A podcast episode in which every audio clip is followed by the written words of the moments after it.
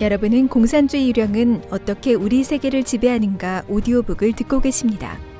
이 책은 공산당에 대한 9가지 평론 시리즈를 발간한 에포크 타임스 편집부가 출간했습니다. 서론.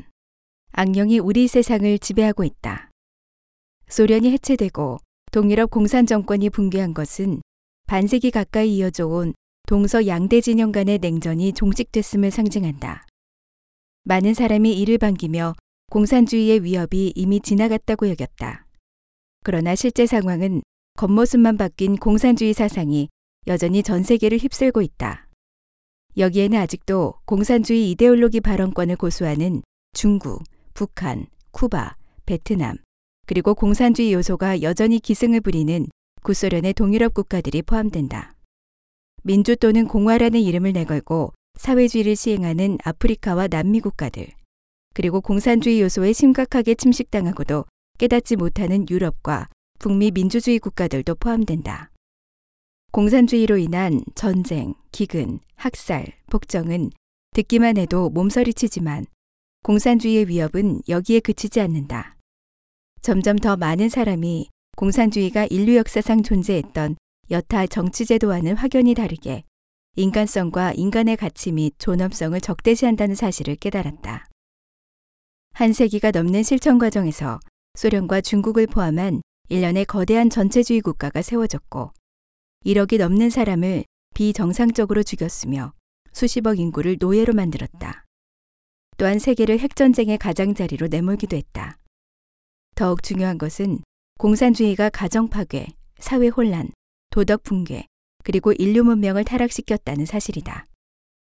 공산주의의 본질은 도대체 무엇인가?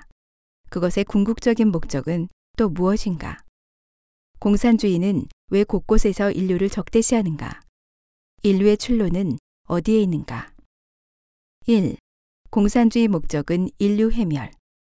하나의 유령, 공산주의 유령이 유럽을 배회하고 있다. 공산당 선언은 유령이라는 단어로 말머리를 시작한다. 이는 절대로 마르크스의 일시적인 영감이 아니다. 본서 서문에서 서술했듯이 공산주의는 일종의 사조나 학설 또는 인류가 출로를 찾으려다 실패한 시도가 아니다. 공산주의는 공산 악령으로 불리며 우주 저층 공간의 각종 부패한 물질과 증오로 이루어졌다. 그것의 근원은 한 마리 뱀이지만 표면 공간에서는 붉은 용의 형상으로 체현된다. 그것은 바른 신을 적대시하는 사탄과 무리를 이루고 각종 저급한 영과 말을 이용해 인간 세상에서 재난과 혼란을 일으킨다. 이 사령의 궁극적인 목적은 바로 인류를 파멸시키는 것이다. 신이 재림의 중생을 구원하는 최후의 시각에 사람들로 하여금 신을 불신케 하고 신과 전통을 등지게 하고 신의 가르침을 알아듣지 못할 정도로 인간의 도덕을 타락시켜 결국 도태되게 한다. 냉전 이후 동유럽과 소련의 공산주의 정권은 붕괴됐으나 공산주의는 결코 해체되지 않았고 공산주의 유령도 죽지 않았다. 그 독소는 구공산 국가들을 계속해서 위협할 뿐만 아니라 일찍이 각종 형태로 전 세계에 침투했다. 이 악령은 사람들의 이데올로기를 통제해 인류 사회의 각 영역에 침투했다. 공산주의 악령이 인류에게 주입한 각종 기형적인 관념은 부지불식 간에 세상에 범람했으며 길을 잃은 자들은 심지어 공산주의를 자신의 생각과 염원으로 받아들였다. 이에 인류의 옳고 그름, 선악의 기준이 크게 기울고 뒤집혔다. 악령의 음모가 거의 실현된 것이다. 공산주의 악령이 섬뜩한 웃음으로 승리를 자축할 때 절대 다수의 사람이 오히려 공산주의가 실패로 돌아갔다고 생각했다. 세상 사람들은 파멸의 벼랑 끝에 서 있음에도 여전히 그것을 알아차리지 못한다. 이보다 더 위험한 일이 있을 수 있을까? 2. 악령이 인류를 회멸하는 주요 방식. 인간은 신이 만들었고 자비로운 신은 줄곧 그의 백성을 지키고 있다. 신이 창조한 인간을 신이 더는 돌보지 않게 하는 유일한 방법은 인간과 신의 연계를 끊어버리는 것이라는 점을 악령은 잘 알고 있다. 악령이 인류를 파괴하기 위해 사용하는 주요 방식은 신이 인간에게 전해준 문화를 파괴하고 인간의 도덕을 무너뜨리고 신이 구원할 수 없을 정도로 인간을 변이시키는 것이다.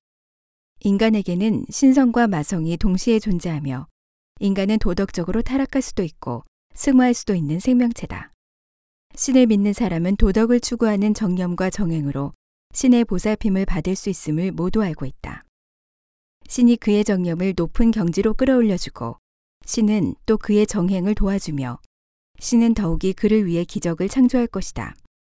동시에 신은 그의 도덕 차원을 높여주어 더욱 고상한 사람이 되어 천국으로 돌아가게 할 것이다.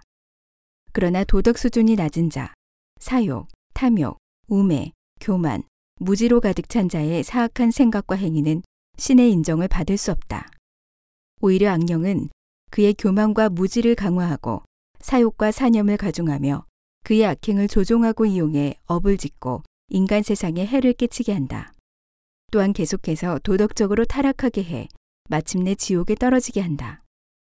인류 사회의 도덕 수준이 전반적으로 하락하면 악령은 더욱 부채질하면서 각종 방식으로 사람들의 사악한 생각과 행위를 제멋대로 통제하고 이용해 철저히 인류를 회멸하려고 한다. 18세기 이후 유럽 역사는 격동의 시기에 진입했고 인류의 도덕이 전반적으로 하락해 악령이 틈을 탈 기회를 제공했다. 악령은 단계적으로 선과 악, 옳고 그름의 기준을 뒤집었으며 무신론, 유물론, 진화론, 투쟁 철학 등의 그릇된 설을 주입했다. 악령은 사교를 신봉하는 마르크스를 인간 세상의 대리인으로 선정해 1848년 공산당 선언을 발표했고 폭력을 이용해 사유제, 계급, 국가, 종교, 가정을 없애버리겠다고 떠벌였다. 1871년의 파리 코미는 공산주의 최초로 정권 탈출을 기도한 사건이었다. 마르크스주의 추종자들은 정권에 관련된 것을 마르크스주의 정치학의 핵심이라고 말한다. 하지만 공산주의의 최종 목적을 제대로 이해한다면 정권에 관련된 것은 공산주의에 있어 중요하면서도 중요하지 않다는 점을 알 수 있다. 중요하다는 것은 정권 장악이 전방위적으로 인류를 파멸시키는 빠른 방법이기 때문이다. 정권을 장악해야만 공산당은 폭력과 강권을 통해 그것의 이데올로기를 퍼뜨리고 단기간에 한민족 전체의 전통 문화를 근본적으로 파괴할 수 있다. 중요하지 않다는 것은 정권을 장악하지 않더라도 악령은 여전히 다른 방식을 통해 인류 도덕을 변이시키고 인류를 회멸하는 최종 목적을 달성할 수 있기 때문이다. 따라서 실천 과정에서 폭력은 유일한 방법이 아니며 정권도 유일한 수단이 아니다. 사실상 공산주의라는 악령은 극히 영활하고 변화무쌍한 수법을 사용하고 인류의 모든 약점을 이용하며 기만과 우롱의 수단을 사용해 인류의 사상을 교란하고 전통 문화를 뒤집어 엎고 사회 질서를 무너뜨리고 사회 혼란을 야기하고 사회를 완전히 분열시키는 방식을 통해 전방위적으로 세계를 점령했다. 3.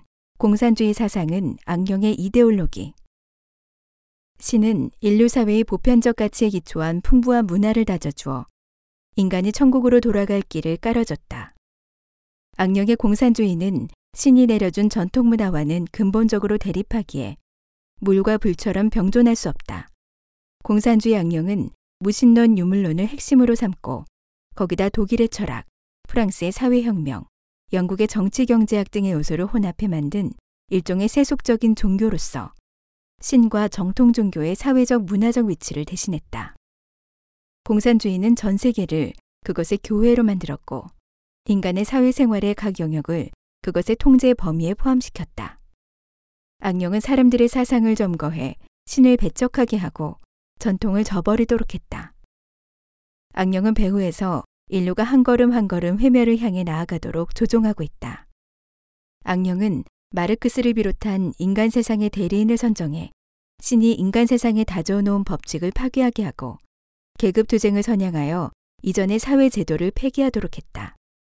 동방에서는 폭력 혁명을 일으켜 정교 합일의 독재 국가를 설립하고 서방에서는 고복지 고세금을 통해 부의 재분배를 시행함으로써 점진적으로 비폭력 공산주의를 실행하고 있다. 전 세계에서 공산주의 이데올로기를 각국 정치제도에 침투시켜 모든 사회 질서를 파괴하는 세계 혁명을 통해 국가를 멸망시키는 목적을 달성하고 최종적으로는 세계적인 통치기구를 설립해 악령이 전 세계의 권력을 장악하도록 한다. 이는 바로 공산주의가 약속한 이른바 계급, 국가, 정부가 없고 집단 생산을 하는 사회를 건설해 궁극적으로 인류 사회가 각자가 능력에 따라 일하고 수요에 따라 분배하는 지상천국을 만드는 것이다. 공산주의는 대동세계, 인간천국 이념을 강령으로 삼아 무신론 지도하에 사회 진화를 추진한다. 유물론으로 인간의 정신 및 신앙, 종교를 파괴하고 공산주의 이데올로기를 정치, 경제, 교육, 철학, 역사, 문학, 예술, 사회과학, 자연과학 등 사회 모든 영역에 침투시켰다. 공산주의는 암세포처럼 이데올로기를 끊임없이 증식하고 종교 신앙을 비롯한 여타 모든 이데올로기를 배척한다. 나아가 국가주권과 민족의식을 파괴하고 최종적으로 인류의 도덕과 문화 전통을 없애 인류를 파멸의 길로 이끌려 한다. 마르크스는 공산당 선언에서 다음과 같이 선언했다. 공산주의 혁명은 전통적인 소유제도와 철저하게 결별하는 것이다. 따라서 공산주의 혁명이 자기 발전 과정에서 전통 사상과 철저하게 결별한다는 것은 절대로 이상한 일이 아니다. 이 말은 공산주의가 근 200년간 실천한 과정을 그대로 함축하고 있다. 도덕은 신에서 비롯됐고 신이 규정한 도덕 기준은 영원히 변하지 않는다. 도덕 기준은 인간이 규정할 수 있는 것이 아니며 인간의 권세에 따라 바뀔 수 있는 것도 아니다. 하지만 공산주의는 모든 도덕의 사형 선고를 내리고 공산주의 신도들이 도덕을 다시 정의하게 했다. 도덕을 부정하는 동시에 공산주의는 각종 부정적 요소를 동원해 인류 전통의 긍정적 요소를 몰아냈으며 나아가 부정적 요소가 전 세계를 장악하도록 했다. 전통적인 법률은 도덕에 뿌리를 두고 있으며 도덕을 수호한다. 공산주의는 도덕과 법률을 분리해 악법을 만들고 전통적인 헌법과 법률을 악의적으로 왜곡해 도덕을 파괴한다. 신은 인간에게 선을 행하라고 했으나 공산주의는 계급투쟁을 부추기고 폭력과 사륙을 제창한다. 신은 인간에게 가정을 사회의 기본 단위로 정해줬다. 하지만 공산주의는 가정을 사유제도의 표현 형식으로 간주해 가정을 없애려 한다. 신은 인간에게 부를 얻을 자유와 누릴 권리를 내려줬다. 반면 공산주의는 사유재산을 없애고 토지 소유권을 박탈하고 세금을 높이고 신용과 자본을 독점해 철저히 인간의 경제 생활을 통제하려 한다. 신은 인류 사회의 도덕, 정부, 법률, 사회, 그리고 문화 형태를 다져줬다. 반면 공산주의는 폭력으로 기존의 모든 사회 제도를 뒤집는다고 한다. 신이 인간에게 정통 예술을 전해준 것은 신과 천국 세계의 광경을 특별한 방식으로 인류에게 전달해 인간이 천국의 아름다움을 떠올리게 하고 신을 경배하는 믿음을 키워 도덕과 수양을 향상시키기 위함이다. 반면 공산주의는 현대의 변이된 예술을 숭상하게 하고 인간의 신성을 질식시키고 마성을 방종케 함으로써 예술과 전체를 조종해 저급하고 추하고 괴이하고 악하고 퇴폐한 부정적 정보를 확산시킨다. 신은 사람을 겸손하게 하고 하늘과 신을 경배하도록 이끈다. 공산주의는 인간에게 마성과 교만을 주입해 사람들이 신을 배반하고 복종하지 않게 만든다. 공산주의는 인간성의 악한 면을 증폭해 이른바 자유를 빌미로 제멋대로 행동하게 하고 도덕적 구속력을 상실케 해 사람들의 죄책감을 없애버린다. 평등을 구호로 사람들의 질투심을 선동하고 각종 수단으로 인간의 허영심을 자극하고 눈앞의 명예와 이익에 유혹되게 해 악령을 따르도록 한다. 제2차 세계대전 이후 유형의 공산주의 진영이 더욱 확대돼 공산당 사회와 자유사회가 대치해 수십 년간 냉전 구도를 형성했다. 공산주의 이론은 공산당 국가의 세속 종교가 됐고 그 어떤 학설도 도전할 수 없는 진리가 됐다.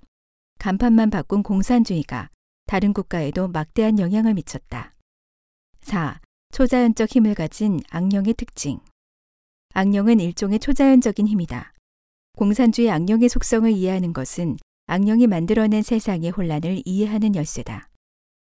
공산주의 악령은 증오로 이루어졌으며 사람의 증오심에서 에너지를 섭취한다. 이 악령은 사탄과 한 무리를 이뤄 인간 세상을 혼란하게 만드는데 때로는 구분할 수 없고 우리 또한 그 둘을 굳이 구별할 필요가 없다. 악령은 동서양에 동시에 배치되고 모든 업종과 영역에 동시에 배치되며 그 힘은 때로는 분리되고 때로는 합쳐진다. 그리고 성동격서, 즉 동쪽을 공격하는 척하면서 서쪽을 공격하고 차력 타력, 남의 힘을 빌려 상대방을 공격한다. 또한 방식과 규칙에 구애받지 않는다. 악령은 초한전, 모든 경계와 한계를 초월하는 극한의 전쟁, 즉 무제한 전쟁의 창시자로서 종교, 가정, 정치, 경제, 금융, 군사, 교육, 학술, 예술, 매체, 오락, 대중문화, 사회생활, 국제관계 등의 분야를 모두 인류를 파멸시키는 전장으로 만들었다. 악령의 검은 에너지는 한 영역에서 다른 영역으로, 한 단체에서 다른 단체로, 한 운동에서 다른 운동으로 아주 빠르게 퍼져나갔다. 예를 들어 70년대 서양의 반 베트남 전쟁 운동의 열기가 식은 후 악령은 운동권 청년들이 여성 인권 운동, 환경 보호 운동, 동성애 합법화 운동 등을 추진하도록 조종하는 한편 서양 사회 체제 내로 침투해 내부에서부터 서방 문명을 전복하려 했다. 악령은 불온 사상을 가진 자들을 자신의 대리인으로 만들어 조종하고 선량하고 단순한 사람들을 위선으로 기만해 자신의 대리인이나 변호인으로 삼는다.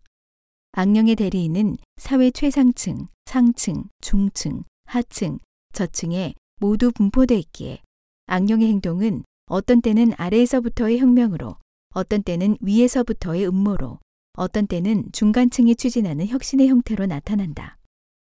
악령은 형태를 바꿀 수도 있고 분화할 수도 있다. 악령은 다른 공간에 저급한 영을 조종해 자신을 위해 일하게 한다. 색정, 마약 중독은 모두 마귀인 바 악령이 이용하는 도구가 된다. 이러한 저급한 영체와 썩은 귀신은 사람의 부정적 정서인 원한, 공포, 절망, 교만, 폐륜, 질투, 음란, 분노, 발광, 태만 등에서 에너지를 흡수한다. 악령은 은밀하고 교활해 사람의 각종 탐욕, 사념, 마성, 어둠과 부정적인 것들을 이용한다. 또한 악령의 생각에 부합하는 자들을 통제한다.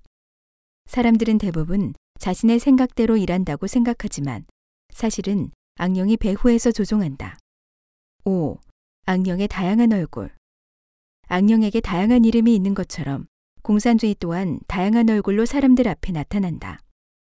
악령은 상호 대립의 표현 형식으로 세상을 홀린다.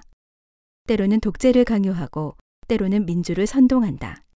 때로는 계획 경제로, 때로는 시장 경제로, 때로는 전면적인 언론 통제로, 때로는 극단적인 언론 자유로 나타난다. 일부 국가에서는 동성애를 반대하지만 일부 국가에서는 동성애 합법화를 추진한다. 때로는 마구잡이로 환경을 파괴하고 때로는 환경 보호를 외치기도 하는 등 일일이 다 말하기 어렵다. 악령은 폭력적인 혁명을 주장하기도 하고 평화적인 체제 변화를 신봉하기도 한다. 악령은 일종의 정치 경제 제도로 나타나기도 하고 예술 문화 사조로 표현되기도 한다.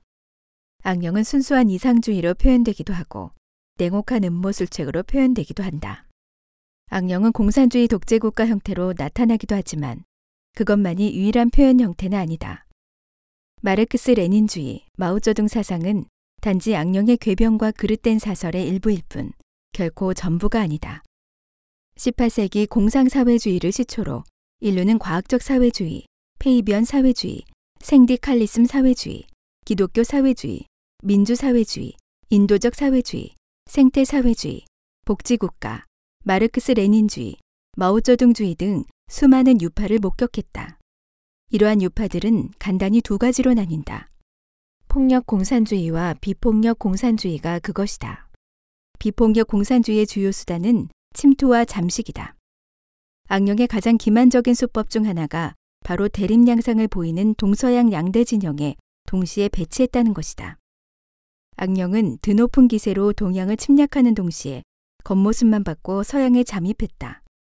영국의 페이비언 협회, 독일의 사회민주당, 프랑스의 제2인터내셔널, 미국의 사회주의당 등 수많은 사회주의 단체는 서구와 북미 국가들의 파멸의 씨앗을 심어 놓았다.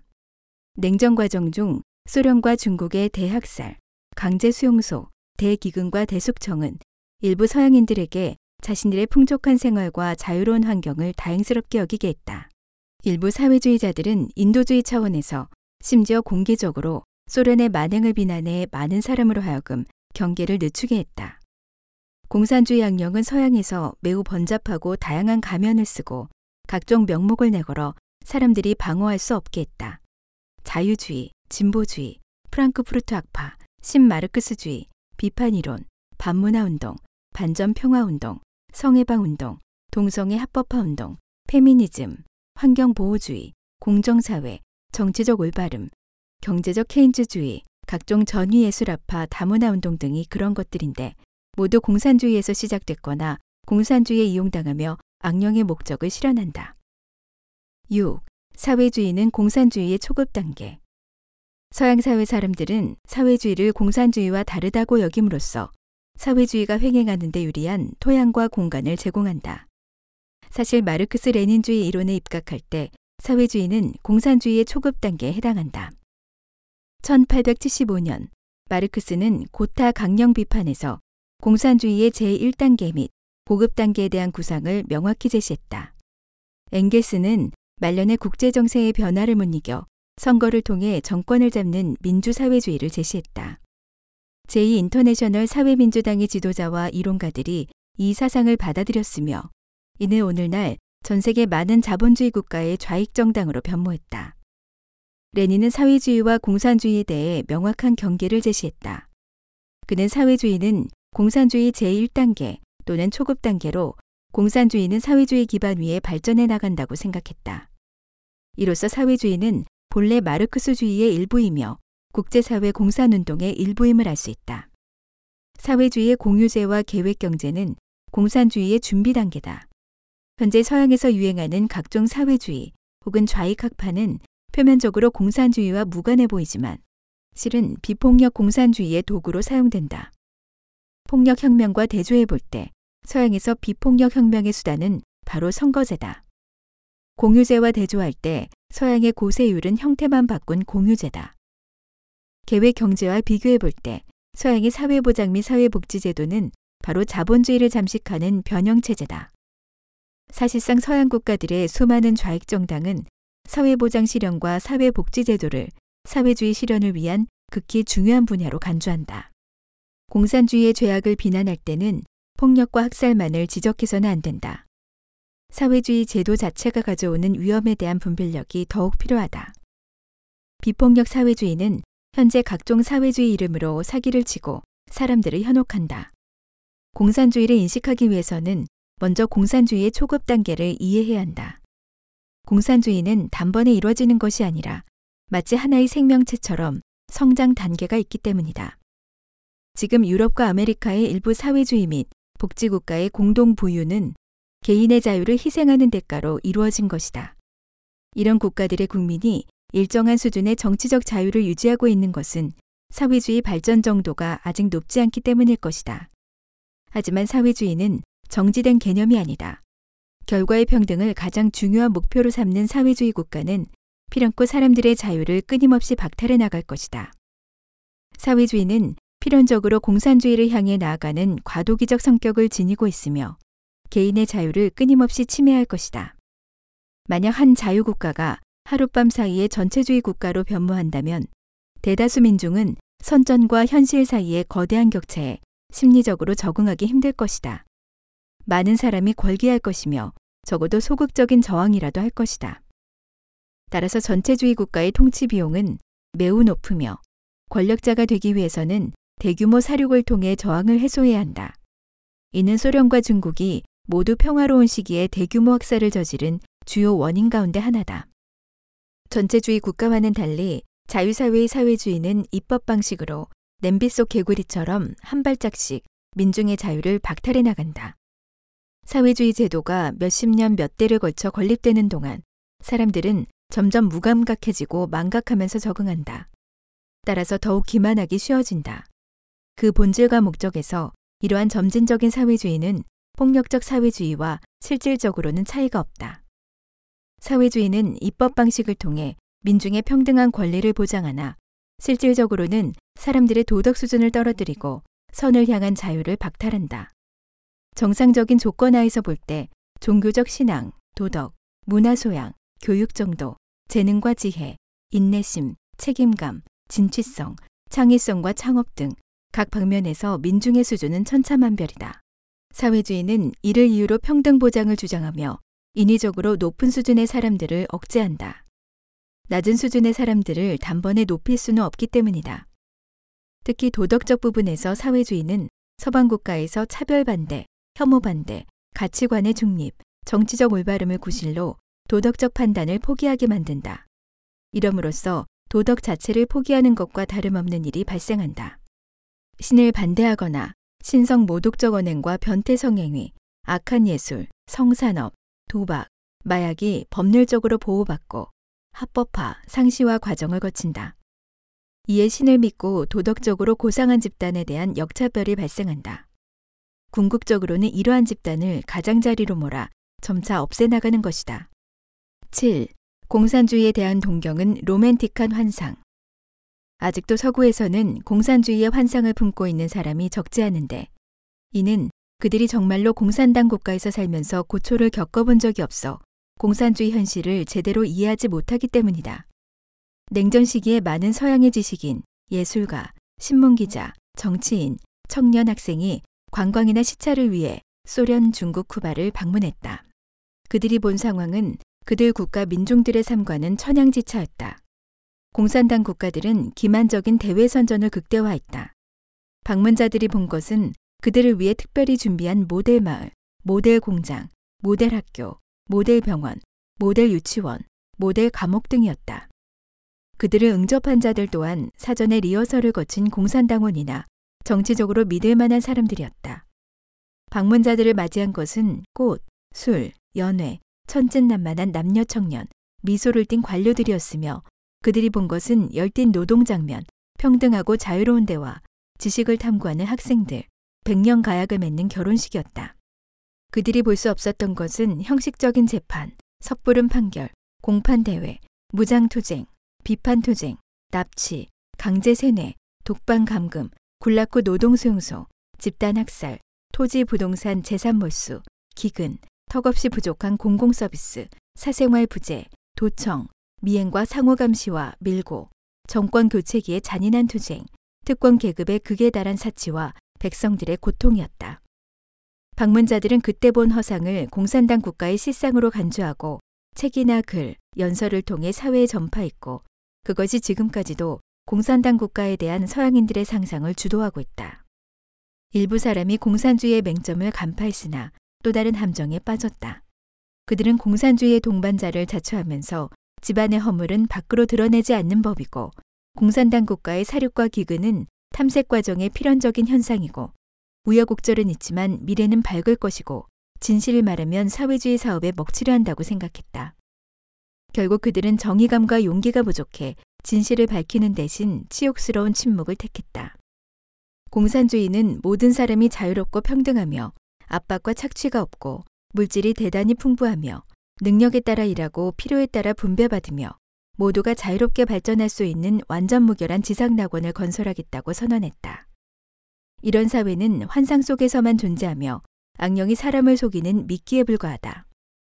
권력은 영원히 소수의 사람에게만 장악돼 있다.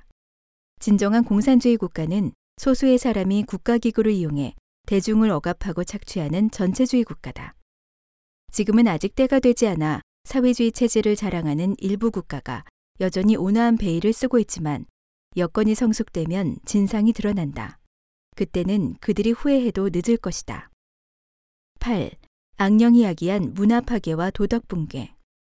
악령은 각 나라와 분야마다 자신의 대리인을 배치해 무지하고 쉽게 믿는 세상 사람들을 이끌어 파멸의 길로 성큼성큼 다가가게 한다. 공산주의는 신을 배척하게 하며 종교 밖에서 종교를 공격하는 한편 타락한 종교 강패들을 조종해 종교 내부에서 종교를 변이시킨다.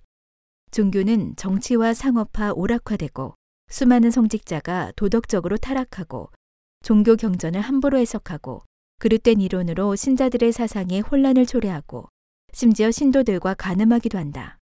이러한 혼란은 진지한 종교 신도들을 혼란스럽게 하고 절망에 빠뜨린다. 불과 한 세기 전만 해도 신에 대한 독실한 신앙심은 좋은 사람의 대명사였다. 오늘날에 이르러 신과 종교 신앙은 우매함과 미신을 뜻하는 꼬리표가 됐으며 심지어 친구들과 함께 있어도 조롱당할까봐 자신의 종교 신앙을 감히 언급하지 못한다. 공산주의는 가정 파괴를 주요 목표로 삼는다. 남녀 평등이란 이름으로 가정의 구조를 파괴하고 공산 공처, 즉 재산과 아내를 공유하는 이념을 선양했다. 20세기 이후에는 새로운 페미니즘을 불러일으켜 성해방을 부추기고 성 역할을 헷갈리게 하고 이른바 가부장제를 공격해 가정 내 아버지의 지위와 역할을 약화했다. 또한 혼인의 정의를 변화시키고 동성애 합법화를 고취하고 이용권과 낙태권을 고취하고 복지 정책으로 한부모 가정을 장려했다. 이 모든 것이 가정 해체와 함께 빈곤과 범죄를 낳았다. 이는 지난 수십 년간 인류가 겪은 가장 몸서리치는 사회 변화 중 하나다. 정치적으로 공산당 국가가 계속해서 독재를 실시하는 것 말고도 자유사회의 정당 정치도 전면적인 위기를 맞고 있다. 공산주의는 민주국가의 제도와 법률상의 허점을 이용해 주요 정당 하나 또는 몇 개를 장악하려고 애쓴다.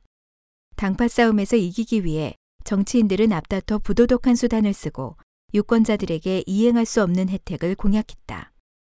공산당과 공산주의가 지배하는 정당이 미국의 정치에 개입한 결과 각 나라의 정치 스펙트럼은 보편적으로 왼쪽으로 이동했으며 고세율, 고복지, 큰 정부, 국가 개입주의 정책을 채택하고 법으로 이를 정착시켰다. 정부의 행동은 사회에 매우 강한 역할을 한다. 정부의 좌경화와 함께 사회 전체가 좌파 이념에 사로잡혀 청소년들을 세뇌함으로써 다음 세대는 더 좌파적인 지도자를 뽑을 수밖에 없다. 인간의 지혜와 문명의 정수를 전수해야 할 교육의 전당도 끔찍하게 뒤집혔다. 지난 세기 초부터 공산주의 혁명은 인류 교육의 체계적인 파괴를 배치했다. 문화 전통이 깊은 중국에서는 중국인과 전통 문화의 연결고리를 단절하기 위해 공산주의는 일찍이 공산당을 설립하기 전에 신문화 운동을 일으켜 전통 사상, 도덕, 언어, 문학 분야를 악독하게 공격했다. 백화문 운동, 한자 간소화 운동 역시 중국인을 전통 문화와 단절시켰다.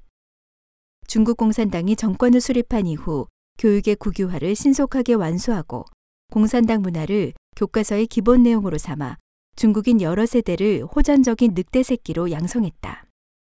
공산주의 양령은 서구에서 과학, 진보, 민주라는 이름으로 진보주의 교육운동을 벌이고 철학, 심리학, 교육학 연구를 통제함으로써 한 걸음 한 걸음씩 교육대학원을 장악하고 교사와 교육 관리자들을 세뇌했다.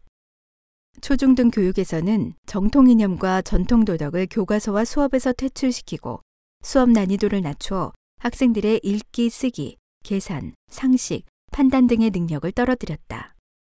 학생들에게 각종 방법으로 대량의 무신론, 진화론, 유물론, 투쟁 철학을 주입했고 1960년대 반문화 운동 이래 정치적 올바름이 새로운 사상 경찰이 돼 교사들에게 각종 변이된 사상을 주입하도록 강요했다.